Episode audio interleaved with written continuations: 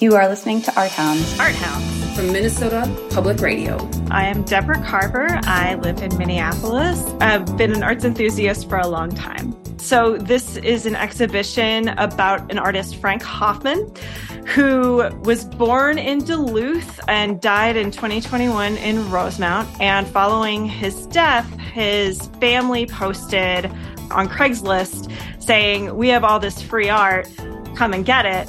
And Emily Lamberg, the curator of the exhibit, went and picked up many, many paintings and then put together a show. And it's the work she picked up spanned his entire career. Giant paintings with various themes. Um, he had some abstract art in there and that's in the show.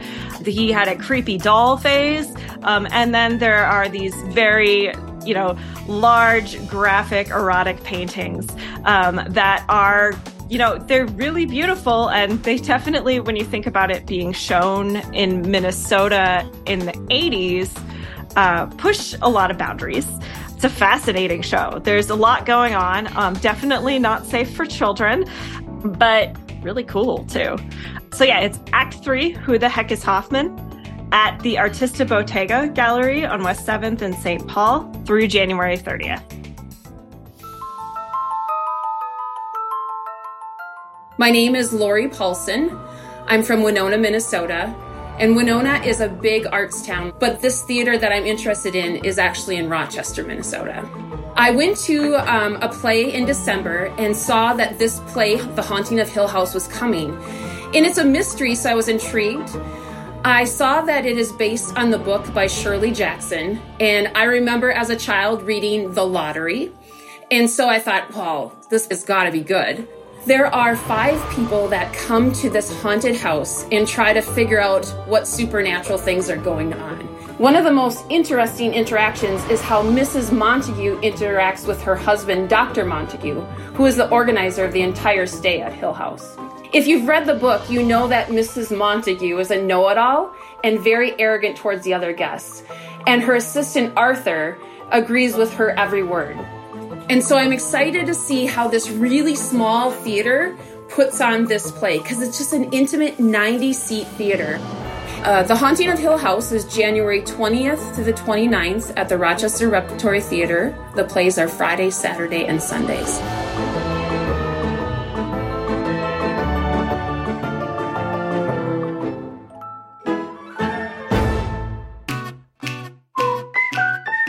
My name is Katie Kessler. I live in Minneapolis and I'm an improviser and actor.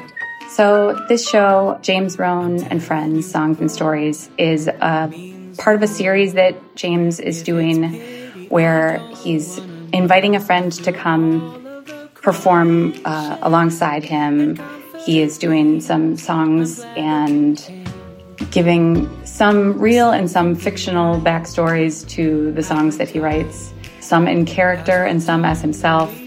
And the friend that he has invited to be in the show this week is Alsa Bruno, who is just a delight. He's one of the founders of Blackout Improv. He is one of the co founders of the Black and Funny Improv Festival.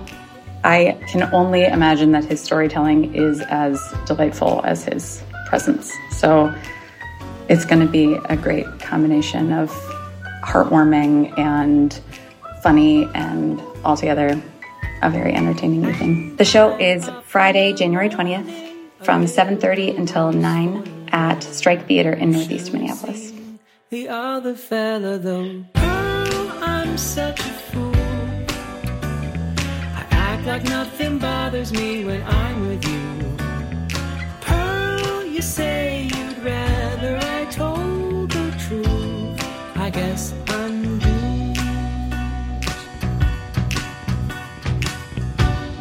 On top of the world with you, Pearl. For a moment or two, then it's back to the rumors and double speak. My widow's peak is all bubble and squeak. I'll give it my all. Shopping malls, they will the sight of my swagger. I'll swing my arms I'll set off alarms at the height of my charm. But give me a moment to lean like a millionaire. I should have saved a little money. Oh, I'm such a fool. I act like nothing bothers me when I'm with you.